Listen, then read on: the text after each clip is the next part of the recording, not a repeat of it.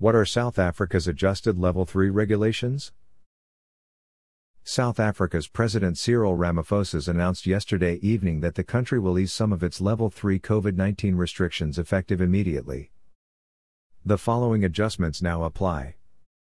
The curfew hours are now from 11 p.m. until 4 a.m. Non essential establishments, including restaurants and bars, must close at 10 p.m. At public venues, no more than 50 people will be permitted indoors and 100 people outdoors, however, venues may not exceed more than 50% of their capacity.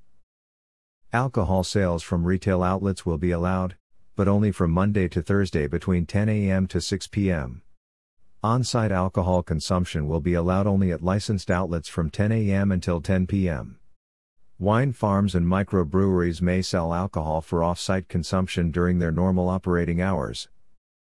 Beaches, dams, rivers, swimming pools, and parks are open subject to social distancing and health protocols. Most indoor and outdoor gatherings are prohibited, including social gatherings, political events, traditional council meetings, and gatherings at sports grounds.